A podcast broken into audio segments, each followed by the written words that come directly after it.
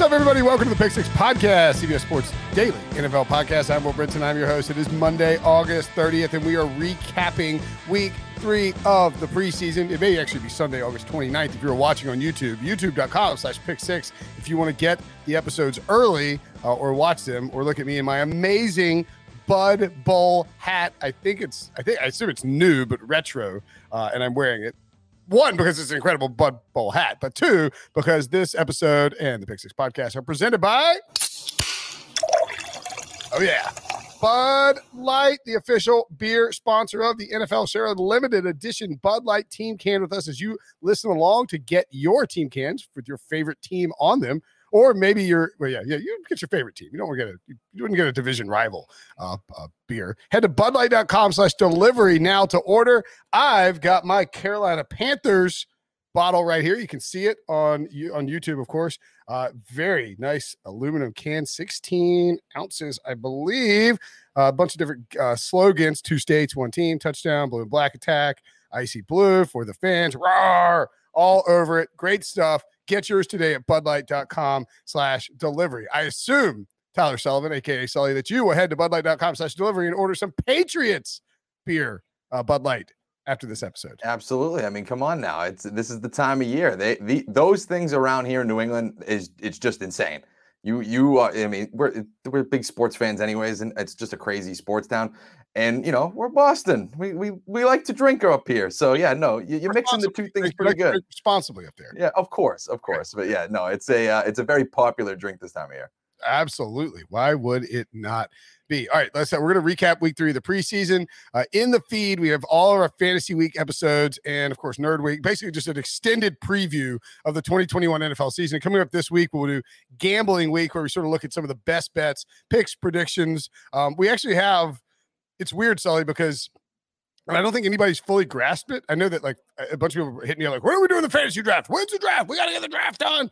I'm like, "Look, the preseason ends, and then there's just going to be you're going to be shocked at how long the gap is relative to normal years. Usually, it ends on Sunday, excuse me, and then it's Thursday night is the opening kickoff. Now it's end on like Sunday, and then ten days later is going to be opening kickoff. That's it's a full extra week, really. Yeah, it's like a week. It's like a weird bye week. Uh, uh, you know, it's, it's it's very odd. I mean, me and my friends, we are always like end of the preseason. We have to do it then. You know, we we did it a few years where like before, and it, it kind of screwed over a couple of guys. So they obviously weren't too happy with right. it. But yeah, no, now I think most uh I think most people are doing like the the Labor Day weekend kind of thing. It's actually kind of a great time to do it. You have yeah. a whole week to figure it all out. Like I, uh, we're doing it. uh the one I've been doing like for 10 years now. It's we're doing it on the Monday. It's great. I mean that that that it and, gives you time to prepare. And and by the way, as um someone who does fantastic work writing on CBSSports.com, uh, you should be thrilled that the movement, the move, they've moved cut day from a Saturday, Saturday on Labor Day to the Tuesday after the third week of the preseason. That is lovely if you write about football professionally. Yeah, I don't know who I need to go and give a hug to, but that was that was that that was really important to me. That was great. That Saturday sucks. And I mean, not to complain. We write about football. You don't want to complain about it, but you know, it, it sucks worse for the guys getting cut. But yeah. you're sitting around, you know, grinding on transactional news on a Saturday when you're when you're hoping that you could be uh, maybe out drinking a uh, one or two Patriots Bud Lights. Absolutely, Panthers Bud Lights. No, again, who just tell me who I need to give a hug to, and and I'm on my way. Just get right up on that stage and hug Goodell at the next draft. uh, notable performances from the weekend. We will start with the the game that's actually being played. This is probably a bad move by me, but yeah, whatever. Uh, the game is actually being played while we're recording. Uh, there will be two games. Two games. So we're recording this on Sunday afternoon. Uh, there are two games in that are being played Bengals at Dol- uh, Dolphins at Bengals and Raiders at 49ers. The Patriots and Giants will not will, will play after we record this. If anything super notable happens, of course, we'll let everybody know. Um, you know, like, I mean, if something happened to Mac or Cam, maybe that would require an emergency podcast. We'll see. Uh, Browns and Falcons on Sunday night as well, and then Cardinals Saints was actually canceled because that game is scheduled to be played in New Orleans. Uh, New Orleans was under evacuation orders, of course. They were gonna they moved it to like noon and then just canceled altogether because Hurricane Ida was coming in at uh, I think made landfall at 1 p.m. or maybe 1 30, somewhere somewhere somewhere in the afternoon on East Coast. Uh, look, sir, thought this is a dangerous, scary hurricane, 150 miles an hour. Uh, thoughts and prayers for everybody in the city of New Orleans. Be safe. Um, and, and hopefully it passes by and quickly slows down. That, that hot Gulf water got it got it working. But the 49ers and the Raiders are playing right now. It is just about to be halftime. The 49ers are up 14-3, and they got they still have Trey Lance in there. And the reason they got to 14 points it wasn't any passing touchdowns. It was two rushing touchdowns, one by Jimmy G and one by Trey Lance. I thought it was very notable, Sully, that Kyle Shanahan, uh, I believe it was Albert Breer who he first told, suggested that he was going to do alternating quarterbacks. And everybody's like, oh, that's, that's ridiculous. You can't do that. Chris Leak and Tebow are the only ones that ever made it work. But then he did it, and it worked. It was insane. And I mean, Jimmy Garoppolo got the start in this game. And on the first drive, you're getting a nice third, it, was, it, was, it was the third play. Trey Lance came in. They subbed him out. And then they brought Jimmy back in on the fourth play. And then the fifth play, they brought Trey Lance back in. And then when they got to the red zone, it was all Trey Lance with that one up until Jimmy Garoppolo ran for the touchdown. So, I mean, it is very interesting to see how they're going to kind of go about this. You know, I know that you love it. I'm a little bit more cautiously optimistic in terms of just looking at it as a fan standpoint and looking at it from a fun standpoint. I, I, I think it's going to be great to watch how great is it for the 49ers and, and, ultimately how is it for the development of Trey Lance? Because, you know, yes, it's kind of exciting to see this kind of up tempo and it's working against the Raiders, but it's working against the Raiders in the third preseason game of the summer. no starters out there. Right. So so when you're actually playing in these games, you know, it almost reminds me a little bit of, you know, the New Orleans Saints when they had the Drew Brees, Taysom Hill type of situation. It almost felt like Sean Payton at times. It would annoy me where it's like, all right, you had something grooving there and you almost feel like you have to put in Taysom Hill. I don't want uh, Kyle Shanahan to feel like he has to continue to mix and match it. It's interesting right now. It's certainly going to give the Detroit Lions a, a, complete popsicle headache to try to figure out in week one. But I am a little cautious about just how eh, actually impactful it's going to be once the, you get the starters in the regular season. I think it's also possible that he is less aggressive with it in in week one or week two or week three, and that he's in fact, the, and the reason why you would think he would be less aggressive with it is that one, he leaked this out that he was thinking about doing this, and then two, he actually went and did it in the preseason.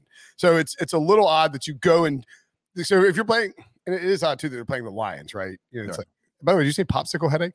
Popsicle headache, yeah. I like that. like a like a uh, like an ice cream, headache. like a brain freeze, yeah. Yeah, yeah, okay, I like that. That's good. Um, I mean, Dan can't like you're a seven point favorite on the road. Do you really need is now? I mean, I guess I guess you, the only time you can do it is in the preseason if you're going to mess with your opponent's heads and force them to prep for all this. Um, but I, that's why I kind of think because remember the Shanahan's when they were with Washington did not uh, run a single read option play in the preseason when RG3 was a rookie, and then week one brought it out to devastate uh, and devastating results for other teams. So I sort of wonder if that just makes my head like I sort of wonder like is Kyle Shanahan trying to make work for somebody else? If he's doing that, is it why would you do it with the Lions?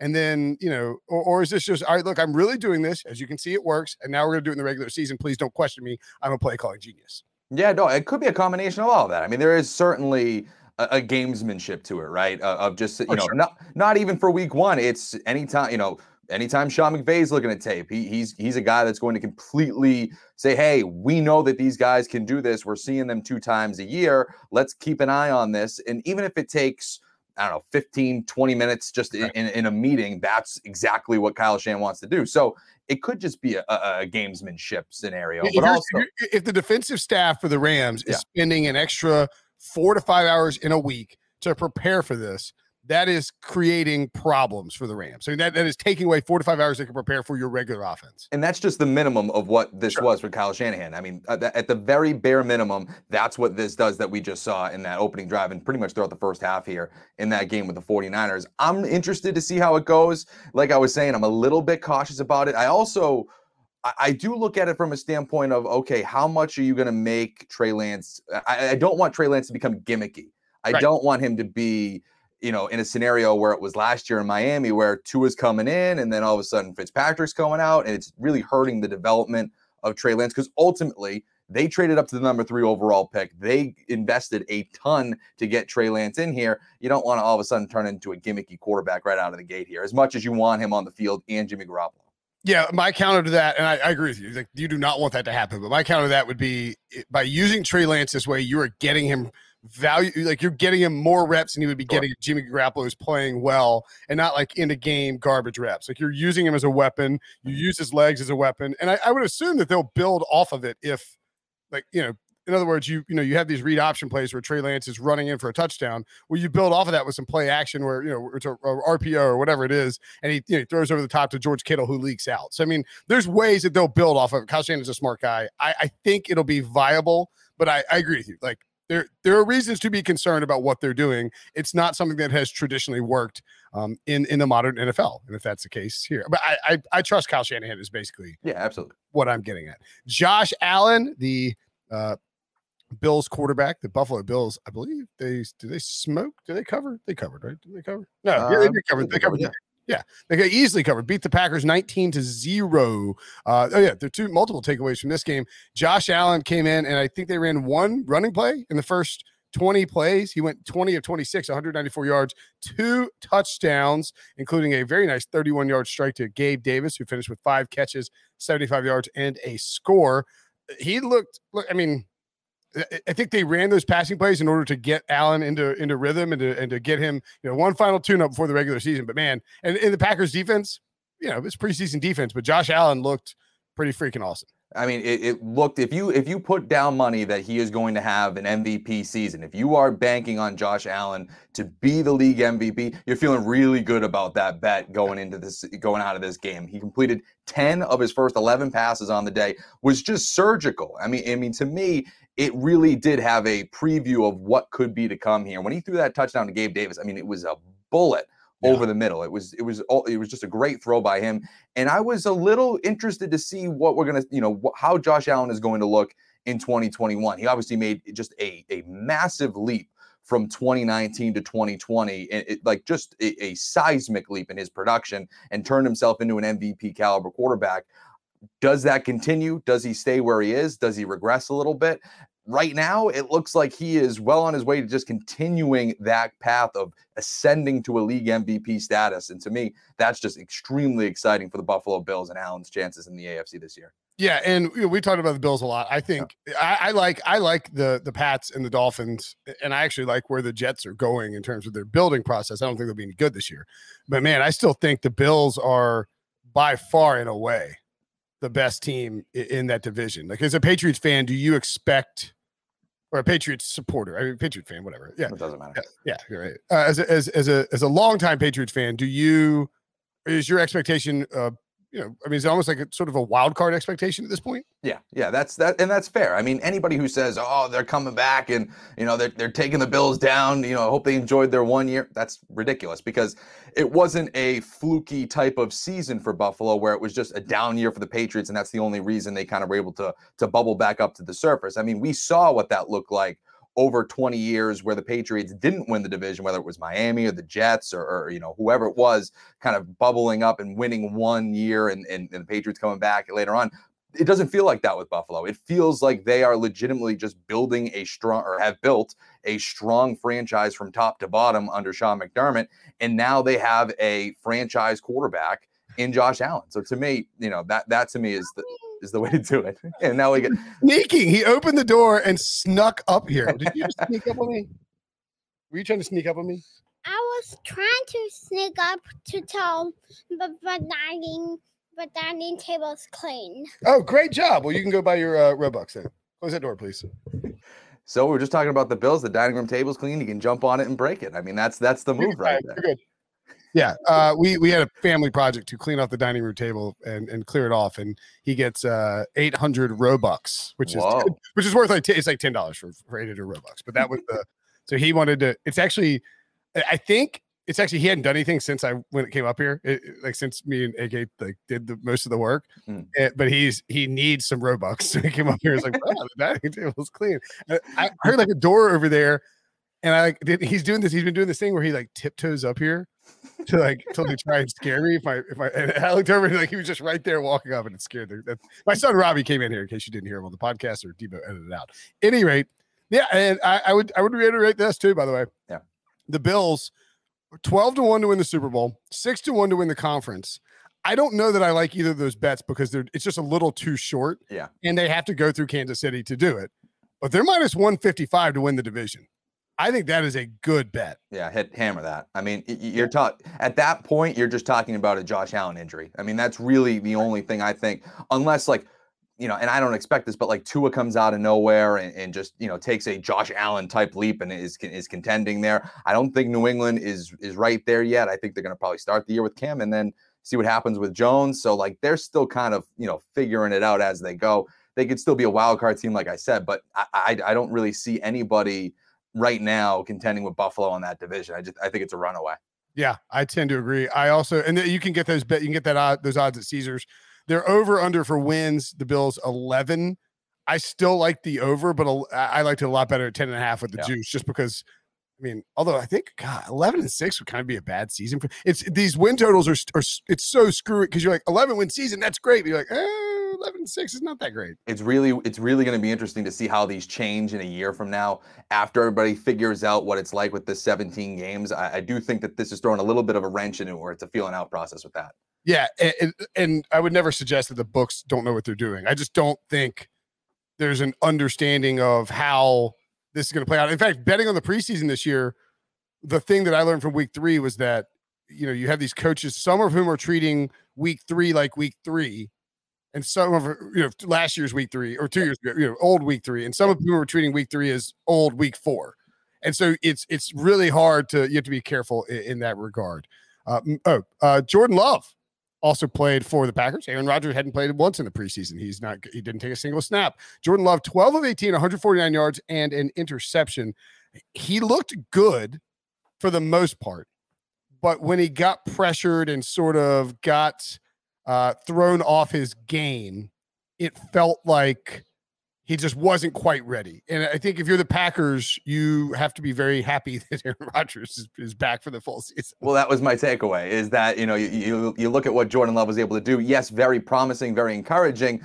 But if you're the Green Bay Packers, the way that this offseason, this crazy offseason for them ultimately unfolded is probably the best case scenario. You have Aaron Rodgers back for one more season. You were able to give Jordan Love some, uh, you know, some much needed playing time. You got to remember, I mean, he didn't have a preseason last year, and, and it really hasn't played football at all. He had so never he, taken a snap in a professional football game until this preseason. So he needs all of those. So you know, it'd be surprising if he didn't have those lumps and didn't have those issues. If he came out and was just absolutely fantastic, you would start saying like, "Oh, okay, well, you know, maybe they maybe the Packers were right to kind of you know feel the way they feel with this whole Aaron Rodgers thing." But ultimately, it was good to get let him get some practice time. But this is this is still a work in progress here, and, and ultimately we'll need another probably a year of fine tuning before he's ultimately ready to go in the regular season. Well, and uh, it's it's it's key too because you can you can say, all right, we see what we see. You know, he can we he is capable of playing at the NFL level. Yeah, oh yeah, we believe that. And and when you know that, you can then use this year. You're not you know you're going to focus on developing you know Jordan Love, but you're not you know you're not you this is year three for Matt LaFleur and Aaron Rodgers. They're going to be on the same page. It's not going to be spending a ton of time bridging that gap. You can instead, de, you know, de, devote some resources towards developing Jordan Love this season, letting him work, you know, work behind, work on the bench, and and I think you you kind of feel fairly confident about next offseason. You're like, all right, let's trade Rodgers and and, and go with love and see what right. You're, you're not asking yourself the question, do we still need to find the franchise quarterback post Rodgers? I, I still feel I think I think that they're confident that they have that guy. Like it's not a Miami situation where they're like, we think it's Tua, we we think we like him, we think he's the guy. I, I think Green Bay is looking at a little bit more confidently with Jordan Love with what they've seen over the preseason. Yeah, I would I would agree with that as well. We mentioned, oh, we did not mention. Uh, moving on to the Chiefs, and we didn't mention the Chiefs, right? No. Okay. Um, yeah, the Chiefs was the Chiefs game was surprising there because Kansas City beat uh, the Vikings 28 to 25. And I was not aware that the the that the Chiefs were going to come out and uncork Patrick Mahomes. They sort of had a very it, here's one potential lesson for the preseason too. Um, week three, Andy Reid and Sean McDermott, and Sean McDermott is while he got fired by Andy Reid, is originally an Andy Reid protege down back in Philadelphia. They handled uh, things the exact same way, where they they brought in. I think I mean, what we say Mahomes had what nine pass attempts or something like that. Yeah, he was eight of nine for 117, two touchdowns. Right, that was that was was that was Josh Allen or Mahomes? Oh, that was Mahomes. Okay, yeah, I was like, wait, wait, they had the exact same line. Uh, yeah, but anyway, the, very similar lines is my point. That's just right. something to tuck away for next year's preseason. You know, when we're when we're making these preseason bets. Allen started the game out ten for eleven and was you know just insane. So yeah, but yeah, I mean, Mahomes the same way. Like he hit Tyreek Hill on this bomb down the field where Tyreek Hill absolutely and completely smoked his old teammate Bashaud Breeland. Uh, it was I can't I guess you get taunting if you do the deuces now, but I mean he could have he could have done the deuces. I mean he got him on a I mean it was a double move. It was just he just ran past him as fast as humanly possible. Uh, there was holding against the the Vikings and it still counted as a touchdown. Mahomes looked great and there's no reason to think that the Chiefs and Patrick Mahomes and Tyreek Hill and Travis Kelce who caught two ball, two balls for 35 yards aren't going to just come in and, and murder people like they usually do. Well, yeah. I mean, they're the favorites to win the Super Bowl at Caesars. They're the favorites to come out of the AFC. I mean, that's for a reason. You know, this is a team that has been to the Super Bowl the past two years, was able to win one, and and that is just continuing who they're going to be. I, it, I don't. There's nothing that says it's going to be different with Kansas City. They have a revamped offensive line. Patrick Mahomes was commending the offensive line after the game. You know, obviously, we're going to see how that kind of that continuity goes into the regular season and how they're able to kind of figure it out because it's a whole new cast of characters. But as long as they can keep him upright and, and you know he's as good as anybody, give him a little bit of time. Tyreek Hill's as fast as anyone. All it needs is just a little bit of time, and they can they can connect on those bombs. That what we saw.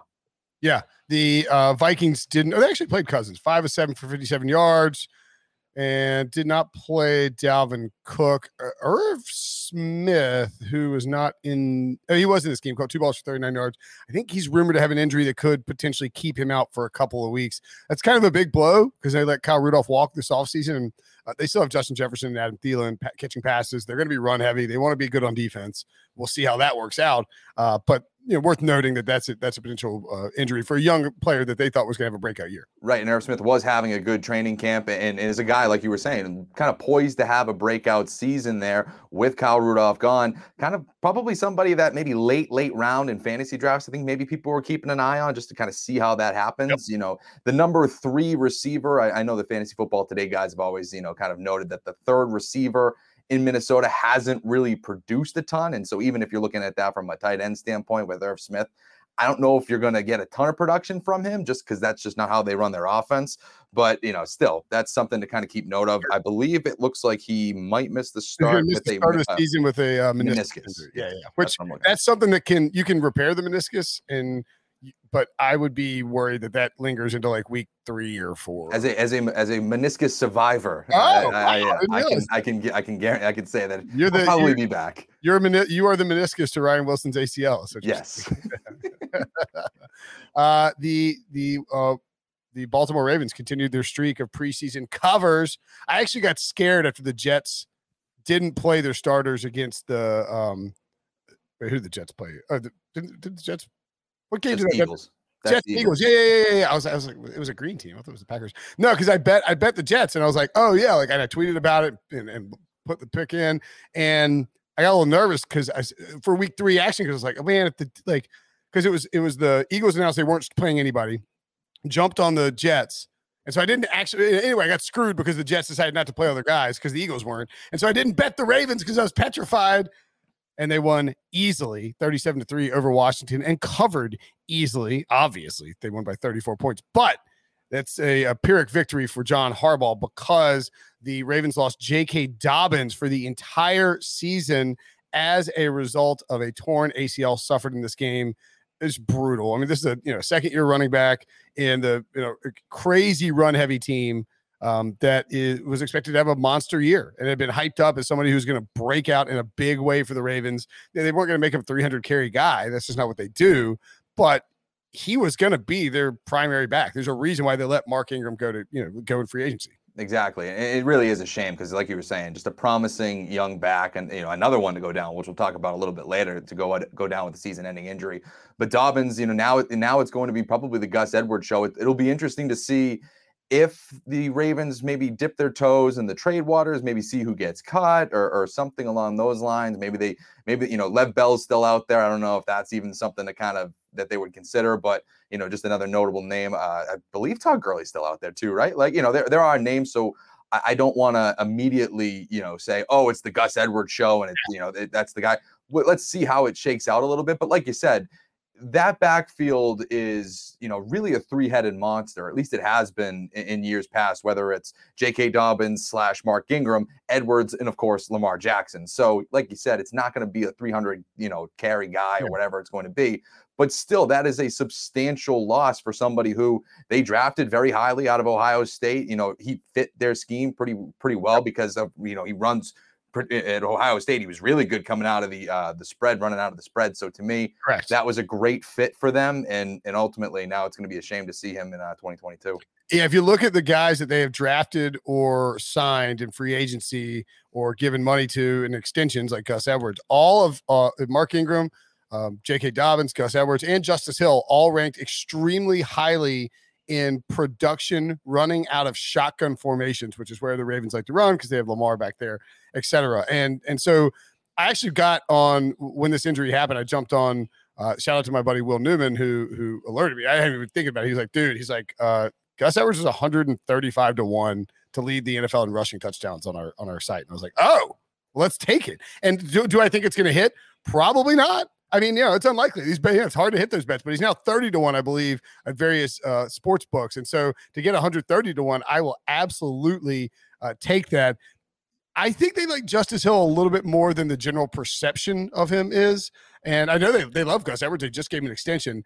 I tell you what would not be surprising, Sully, is if they went out and if they if they called Houston and said, "Hey, would you like to give it? We'd like to give you a pick, a mid round pick for Mark Ingram, who's on a I think a one year, two point three million dollar deal with three hundred k and uh, dead money, and the Texans have uh, Philip Lindsay and David Johnson. So that could, you know, that's a reunion that could make a lot of sense. And even though Ingram certainly looks a little slower than uh, he did, you know, when he when he first got to Baltimore, that's not a crazy idea. I don't think. No, not at all. I mean, and, and you look at that backfield with Houston too. I mean, we were making fun of it in the offseason because they have David Johnson, Rex Burkhead, Philip Lindsay. I mean, they were just they were any running back that was available, they they were bringing in. It seems so. Yeah, no, obviously Ingram, like a reunion like that would make sense. It seems like the Texans are kind of willing to wheel and deal. They just traded away uh, Shaq Lawson to the Jets to to replace obviously Carl Lawson. So you know it does look like they're looking. They're a team to that is looking to get as much draft capital as possible. They're not going to be a good football team this year. When you're rebuilding, you are trying to just get as many pieces as possible to not only bring in cheap guys, but ultimately as you know, just take as many stabs as you can at the draft to see if you hit. So yeah, no, that's another one where the Ravens are willing to give up like a sixth round pick or something like that, a seventh round pick. Yeah, that's a, you know, it's not like going to shake the whole entire draft up, right. but it helps both clubs. And it's also very possible that what they'll do is just wait until Tuesday see who gets cut and then go out and sign. They'll have their eye on a couple of different guys. Um, again, if you you know, we'll, we'll the way to do it is look up and like you can look up and see who's the most effective in college at like sports info solutions see how they're or, you know whatever you know or whatever. Uh, find who's the most effective running out of shotgun see if they're a free agent and the ravens might be potentially interested in them. Only 10 more days until fans are back in stadiums for the kickoff of the regular season to celebrate. Bud light just unveiled their limited edition team cans designed for the fans. You can see the one that i'm holding right here gorgeous Panthers aluminum can. You love it. I love having an aluminum can full of beer. I, I, like it. It's great for golf courses. It's great for NFL stadiums. Obviously, you can't have glass in an NFL stadium. I just it, I don't think sure, that that would work. I'm sure they like tried that at some point and it went poorly immediately. It's like okay. Um, so yeah, Bud Light did a great job getting 16 ounce aluminum cans with all kinds of cool slogans on there. There's a custom design for every single fan base for the Panthers. It's the, the, the primary sponsor, the primary uh, slogan is for the fans. They also have RAR because the Panther roars. Game day, icy blue, two states, one team, black and blue attack, much more on there. It's a very cool kind of matte uh, blue can. Very much dig it. And they are hitting stores now. And the only beer you're going to want to have in your fridge this season. So head over to budlight.com slash delivery now to find out how to get your Bud Light team limited edition team cans delivered to your house. Again, that's budlight.com slash delivery. All right. Uh, other in other news, the Chicago Bears played a, a game of professional football and they were they won actually 27 to 24, but they initially had a whole lot of problems on the offensive line early on. And you can see it in very, you know, you just go watch the game and it is, it, it is concerning. And I sort of wonder, my question would be with regard to the, the Bears is Sully, do you, how, because I, I know they want to start Andy Dalton. Andy Dalton sucks when he doesn't have protection. That is the, that is a known fact in in his 10 year career in the NFL. He's not good when he doesn't have protection. I feel like Justin Fields' mobility might be the reason you go to him.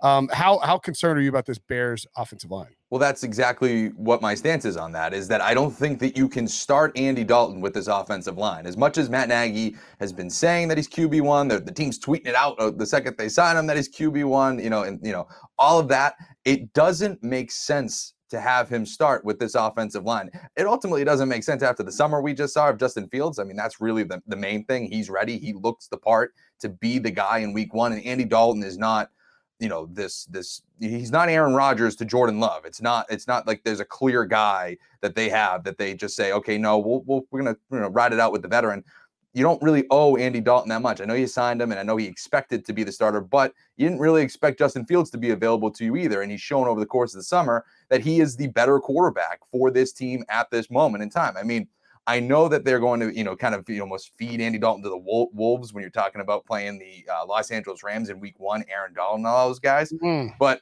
I, I ultimately think that if you're if you're talking about an offensive line that is just completely shaky, who is better suited? The guy that is a statue in the pocket or somebody that can actually make plays with his feet and throw on the run like we saw just the other day? I mean, he threw a beautiful touchdown pass into the uh, the far end of the end zone on the run. To me, Justin Fields can do all of those things and keep you afloat. He's inexperienced, yes, but ultimately his ability, his talent is better suited for this team right now. Yep. I I think so too. I know there there concerns about how he fares, you know, against blitzes, how he fares, you know, reading the full develop, you know, development of his ability to read coverages and all that. Yeah. And Andy Dalton gives you a, a, a, it's not even a higher floor. It's just more confidence that he's going to execute the offense. Just he's not a rookie quarterback. He's a veteran quarterback. But if that offensive line is that bad, um, the Bears could lose some some games early on uh, because they're playing against good, good, even average defenses that can get to the quarterback. Yeah, no, I mean, again, like I'm saying, it, it's one of those scenarios where you have deficiencies as an offense. And if you're Matt Nagy, you need to know what you uh, can do well and what you can't do well. And right now, you can't protect the quarterback, or at least throughout preseason, you've shown that you can't protect the quarterback. And if you have a guy like Andy Dalton who's not as mobile, and you have a guy like Justin Fields, who we even saw a couple of those scenarios where he's backing up, the pocket's kind of collapsing, he's able to step up, survey the field, and then run those are positive plays that Andy Dalton can't make. I, I'm right there with you. I understand that, you know, obviously rookie quarterback, there are certain things that he still has to sense a little bit more. You know, I, I remember not this week, but last week, he absolutely got lit up by one sure. of those players. So, you know, you do run the risk of those things. But if we're talking about what can make your offense more successful, I think it's it is Justin Fields' mobility that actually will help this team moving forward. Tend tend to agree. Uh, the Titans Titans, and again, you know, the Bears' offensive line was bad, but the Titans looked like they were getting some some edge rush going, which would be a huge development. Um, you know, the uh, the the Colts uh, suffered more injuries.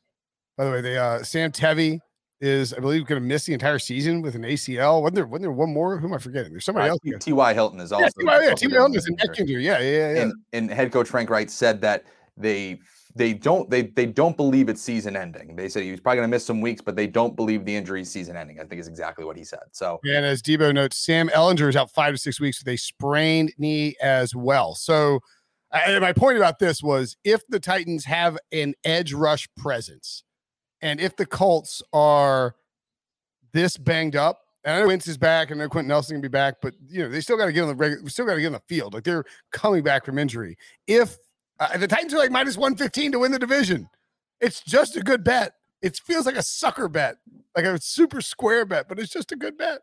Right? Yeah, I mean, I mean, yeah, no, I, I, agree with you, and and also, I mean, Tennessee is dealing with some issues, obviously, as well. I mean, you know, Julio Jones and AJ Brown have been dinged up throughout the summer. they have had kind of COVID situation there. It's kind of why I like the Cardinals in Week One. You know, I do maybe long term. I like Tennessee, but if you're talking, I can get three points right now with the Cardinals and against the Titans. I, I don't hate that, especially you know I know we have this big gap coming up, but if things trend trend the same way, yeah, uh, that's one I'm looking at early. But um, yeah, no, like like you said, I mean, yeah, obviously, you know, I, if, they, if they have everything right, I, they're they're in the division like, race. Yeah, it's not even about the Titans. Sorry, it's not even about the Titans yeah. like elevating. You know, like, oh, the Titans are great. It's just man, the Colt, everything is going wrong for the Colts. Yeah. The Jaguars, I mean, everything's going wrong for them as well and uh, and and then you know we don't expect Houston to do much of anything. Speaking of the Jaguars, they beat. Uh, actually, you know, well, just we'll just lump the Jaguars and the Colts together. The Colts beat the Lions twenty seven to seventeen. Jacob Eason, 10 and 14 for 74 yards. Uh, Ehlinger played in this game, three of three, and then Brett Hundley played as well. Not a whole, uh, not a whole lot, um, really to take away from this game. It was like David Blough and Tim Boyle. It was all it was, again. This is you don't know who's going to play and who's not going Right. to play, and, and no one played in these games. Jacksonville beat. I got Jaguars fans chirping at me in my mentions. Oh, you crapped all over Lawrence and the Jags last week. What now, son? I was like, look, if you want me to mail you a trophy for beating for beating up on the the Cowboys in a preseason game, like okay, like I'm gonna like throw a turd in a box and mail it to you. And you're like, you know, scotch tape like a like a plastic trophy together. We, we can have them. We can have them go with their uh, AFC South brethren and the Colts and hang a banner for it. That, that, that could work too. beat beat Cowboys in preseason. Um, Trevor Lawrence did actually look really good in this game 11 to 12 for 139 yards and two touchdowns. Um, the protection issues aside, I mean, I think basically if they can protect him, I think he'll have a good season. And Yeah. maybe they won't win many games, but I think Trevor Lawrence will be good. Uh, also, of course, as I don't know if this is noted ahead of time, but he, uh, did, when did Travis Etienne tear his ACL? Was it last week? Uh, yeah, yeah. It was last week. Yeah, right? yes. we yeah, already, Yeah, I'm not crazy, right? Yeah. Yeah, Last week. yeah. In other words, we've already talked about it on this podcast. Yes, yes. yes. Yeah. But Etienne out for the season now, of course. Um, not many of the starting guys played the two touchdown catches. There were two uh Laviska Shenault who caught a touchdown, and then Pharaoh Cooper. Laviska Shenault looks like he could be a monster. Well, I was just gonna say he's my main takeaway from this. It looks like he and, and Trevor Lawrence have a connection. He was gaining hype last year too. and He was kind of one of those those guys that a bunch of fantasy experts were like, "This guy's gonna be good," and just Jacksonville just ultimately wasn't particularly great last season. Yeah. But now that they have solid quarterback play, he caught all three of his targets today, like you said, for a touchdown. He's somebody that I really love later in the draft. I, I- I do think that he is is going to be, I, I, you know, I don't want to say like a wide receiver one, but you're telling me that he's a wide receiver two flex option. That is, I, I I would really I'm love. it. I think he's he's, one- he's, he's the guy- jacked up too. Yeah, he's the guy for me that I'm going into the draft trying to get on every single one of my teams. Oh, I like it. Yeah. that- I mean, that- I that is love- the guy. I love Viska at, at Colorado. He's a, and I think with Etienne out, you could almost see uh, Urban Meyer potentially try to use Laviska Shenault in that Percy Harvin role that he had carved out for Travis Etienne. We'll see. Uh, Laviska's a bigger body, you know, not quite as fast and, and but very explosive and and it can be used out of the backfield if you if you needed to. So I'm I'm on board uh, with that. The Jaguars also traded Gardner Minshew for a sixth round pick. John Breech. That's that's for Breech suggesting that the Jaguars could get a third round pick for Gardner Minshew. He's dealt to the Eagles, and I'll just go ahead and get it out now. Here's a the ice cold take presented by Bud Light. Gardner Minshew is going to start some games for the for the Philadelphia Eagles, but maybe by week five. I. I'm just throwing out a number, a random number, but I definitely believe that Gardner Minshew will start games for the Eagles at some point this year. That's not a complete knock on Jalen Hurts. I just think that if the Eagles aren't very good, and if Hurts isn't playing exceptionally well, uh, and if he's not completing passes, they may go to Minshew after all. So that is my ice cold take presented by Bud Light. Gardner Minshew starts at least one game for the, the Philadelphia Eagles this season. I like it. I like it. My my big takeaway with, with the Gardner Minshew thing is I think he was traded to the wrong NFC East team. Where are the Dallas Cowboys in this? Dallas, Dallas to me is the team that should absolutely be looking for a premier backup quarterback. Everything we've heard about Dak Prescott so far has been positive, right? It seems like he's trending in the right direction, eh, but it's you're still talking about somebody who is coming back from a devastating ankle injury that put him out last year. He was dealing with this shoulder thing over the course of the summer. You just kind of feel, and then you look at these quarterbacks that they have behind him, in, in DiNucci and Rush and, and uh, and all those guys none of them feel like they can keep it going. I what I liked about them last year is that they had Dalton, and you're like, okay, it's a it's an experienced guy. You can have him come in whenever you need him. Gardner Minshew could have been that next guy. He's cheap. You would have only had to give up a sixth round pick. It's it, it to me that made all the sense in the world after what we saw in the preseason from these quarterbacks, these backup quarterbacks in Dallas. To me, that felt like a no brainer. To me, you know, Joe Flacco looks solid. I, I know he's obviously older and, and all of that. He looks solid in the preseason. I didn't think that they had to kind of go this route with, with Philadelphia. I, I think that, you know, yes, do you want Joe Flacco to be the guy? But no, but you do you don't really want Gardner Minshew being that guy either. I mean, it's not like we're talking about these these elite quarterbacks or anything like that. But if we're talking about high quality backups, I felt like the Eagles already had one in, in Flacco, or at least we've seen his play in the preseason kind of suggests that. To me, Dallas is the one that I think should have went after him here. That's a, that's actually a much better ice cold take presented by Bud Light than, than mine. Um, the the thing too with uh, I, I would guess that the Jaguars actually I got one more ice cold take presented by Bud Light. I'm gonna, do I'm it. gonna tack one on. Same vein. Urban Meyer is a loony tune if for telling everybody there's a quarterback competition for weeks and weeks and weeks and giving valuable preseason snaps and training camp snaps to Gardner Minshew and then turning around and trading him for a sixth round pick. That is not how you this is that is, co- that is some college football level coaching. That is not how you operate the NFL. You drafted Trevor Lawrence first overall. He needs as many reps as he can get, and you give him away to a guy you're going to trade to another team for a sixth round pick. That to me, another reason why I'm out on the Jaguars and I'm out on Urban. And I don't think it's an accident that Trevor Lawrence just had his best game of the preseason with all of that stuff behind him. 11 to 12 passing, 139 yards, two touchdowns. I mean, uh, 154.5 Yeah. passer quarterback rate passer rating. Unbelievable. Yeah. I mean, I don't think that those two things are, you know, that's not a coincidence, obviously. He's Oh. splitting reps in practice. He's he's in this quote unquote competition, even though he was, you know, not even the number one overall pick, like the the, the new John Elway, the new Peyton Manning. Like, and now all of a sudden it's a it's a quarterback competition. You know, we've already kind of seen that there's been some questionable things going on with Meyer. Several questionable things. And so that obviously this is just the latest here, but that is something to keep an eye on now, obviously, to kind of going forward in the year. They have this is one of those things that you feel like you can't screw up. You have Trevor Lawrence, you have a guy, the next Andrew Luck, you can theoretically contend if you hit things right, you know, as soon as next year and show promise this year. But now I I, I don't know. I don't know. You look at the face. Is That's is that confidence. Oh, darkness, my old friend. Devo just threw up the Urban Meyer, the, the Pete Prisco colonoscopy Urban Meyer face on the uh, on the old YouTube. Great work, Devo. Uh, yeah. Anyway, Bud Light got a, a three bonus takes, uh, ice cold takes presented by Bud Light, uh, tacked on to there. Okay, so looking. Uh, do we mention? We didn't mention the Eagles and the. We did talk about the Eagles and the Jets, right? They, Yes, yes. they didn't play anybody. They, they threw the hail mary at the end. That was the that was the that was the the the crowning moment of that game. Ah, yes. And uh, that's how you ended up with a 31 31 all score. The the um the thing about the oh god. Wait, I don't think that was the it was a Hail Mary by the Jets at the end. Yeah, Morgan, right? Was it- yeah, Morgan, Morgan through the through the hail mary. Where how did I miss I think I had the I think I had the did I have the Eagles in my one of my picks? No, I bet the Jets. That's right. Never mind. Um anyway, yeah, they wasn't covering. So the, the whole the whole point is th- this is the game that really threw me off because it was like the Jets said, or the Jets were like, we're playing everybody. Then the Eagles were like, we're not playing anybody. So the Jets were like, all right, we're not playing anybody either. And that's that's where in and I got my bet in between in between like this the stretch there. So that's be careful, be cognizant of that moving forward when we when we look at preseason games. Won't have to worry about it until next year, of course. Uh, quickly hit on some other items. Tom Brady looked fantastic. He was 11 of 14, 154 yards and a touchdown. NFL.com or NFL Media Research says that's the highest highest preseason passer rating of his career, which is crazy. Oh no, it's 2016. I'm sorry, I'm dead wrong there. Uh, one 136.3. And uh, Pete Prisco texted me during this game and said, or texted this thread I'm on with him. Thinks Joe Tryon, who by the way, 28 to one, could be a defensive rookie of the year sleeper. Tryon uh, finished with a strip sack, fumble, and four total tackles. That this defense is just gonna be good. Yeah, I mean, again, they brought back everybody. It's it's one of those things. No one's done it since the 03 04 Pats.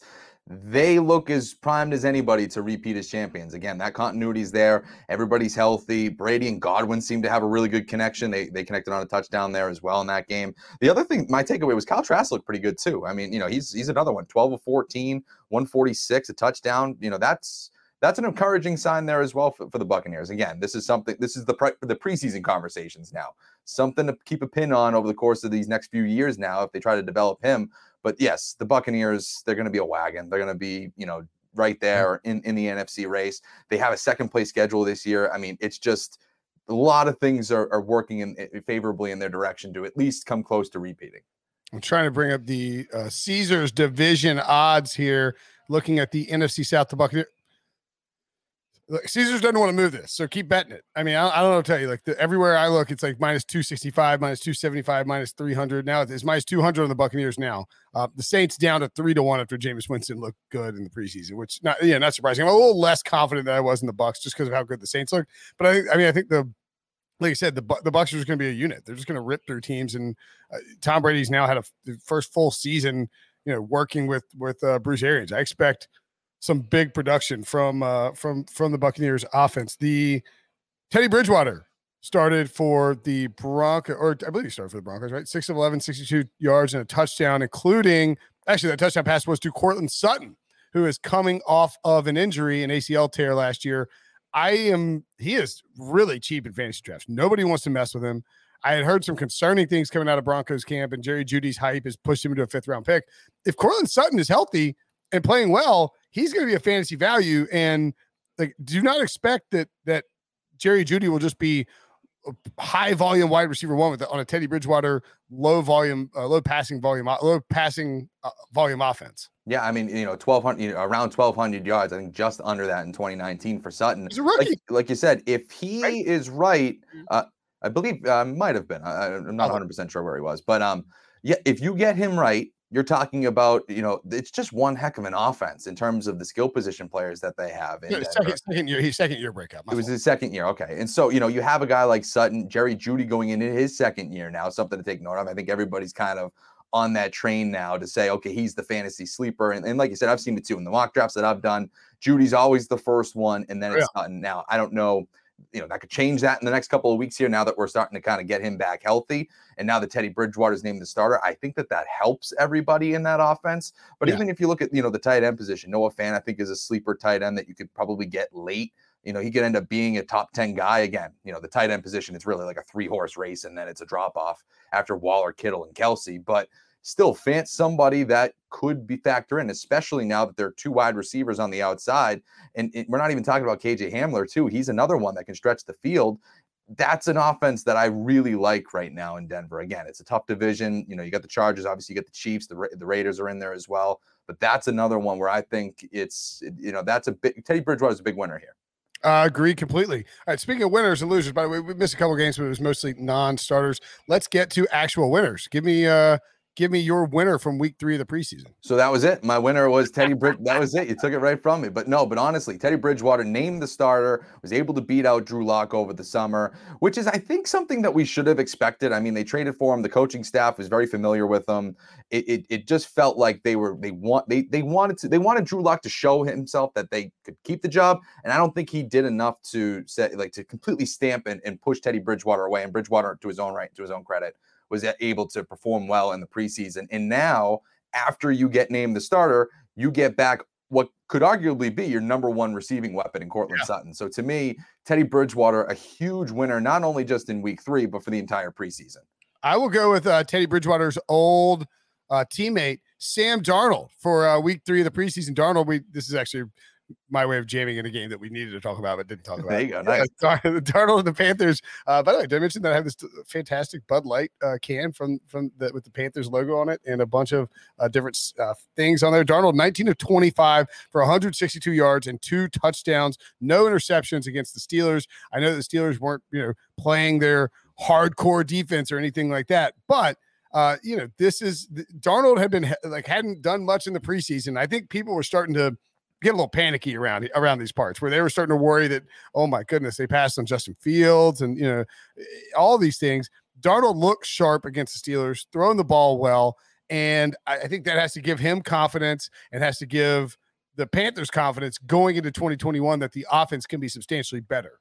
Yeah, and I think that that Joe Brady and Darnold kind of figured some stuff out in this yes. game too. You know, there was a little bit at the beginning where it's you know he's, trying to survey the field a little bit longer, holding on to the ball, kind of trying to you know little bit these plays took a little bit longer to develop and they were struggling a little bit and then all of a sudden i think uh, joe brady and them kind of figured out that listen if we just go up tempo high volume one you know just get the ball out of his hands quickly we're going to be a more efficient offense. And i think we saw that in this game. So i wonder if this is them again it's a new quarterback it's a new system they're still tweaking all of this out. I know they've had three weeks in the preseason, all of training camp, but this is something that's going to kind of be a storyline for the first month or so of the season. And this could be a weird little turning point where they say, hey, listen, you know, we know that he can perform well here. We'll lean a little bit more heavily here to start the start the season. I like it. I like it. Uh, by the way, one other winner game that's currently going on: Joe Burrow took the field for the first time after his ACL tear. Got a crazy loud ovation uh, from the fans in Cincinnati. How about a loser for you, Sully, from Week Three or the preseason as a whole? Well, I'll give you two, just because we're gonna, you know, just because you mentioned that game.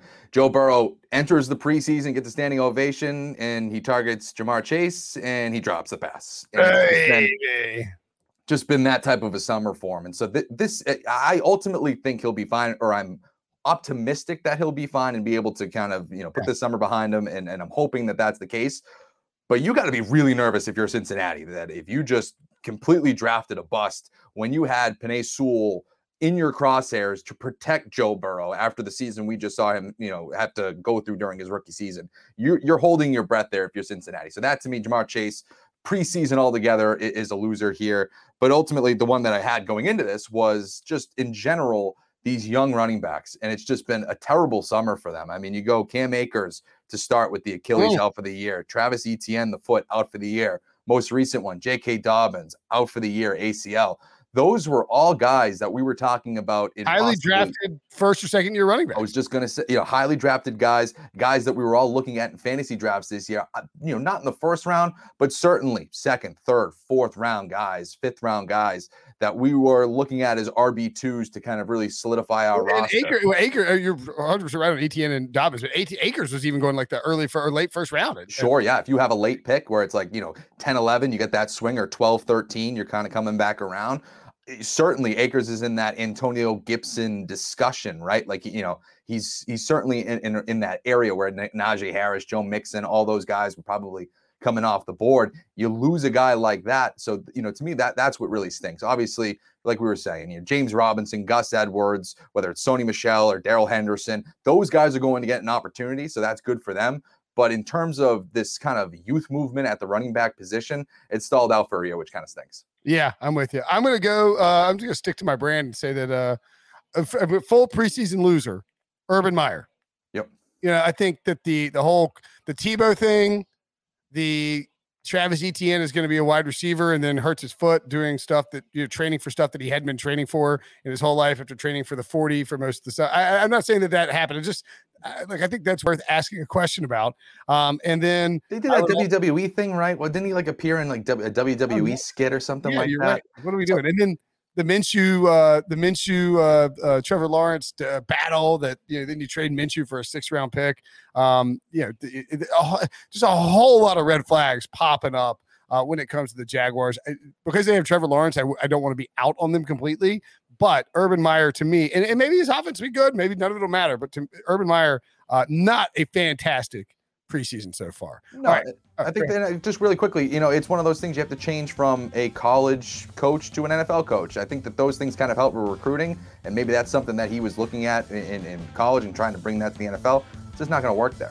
Yeah, I agree. All right, that's the show. Thanks to Sully for joining us as always. Make sure to check him out on CBSSports.com at Tyler Sully on Twitter as well. Appreciate it, buddy.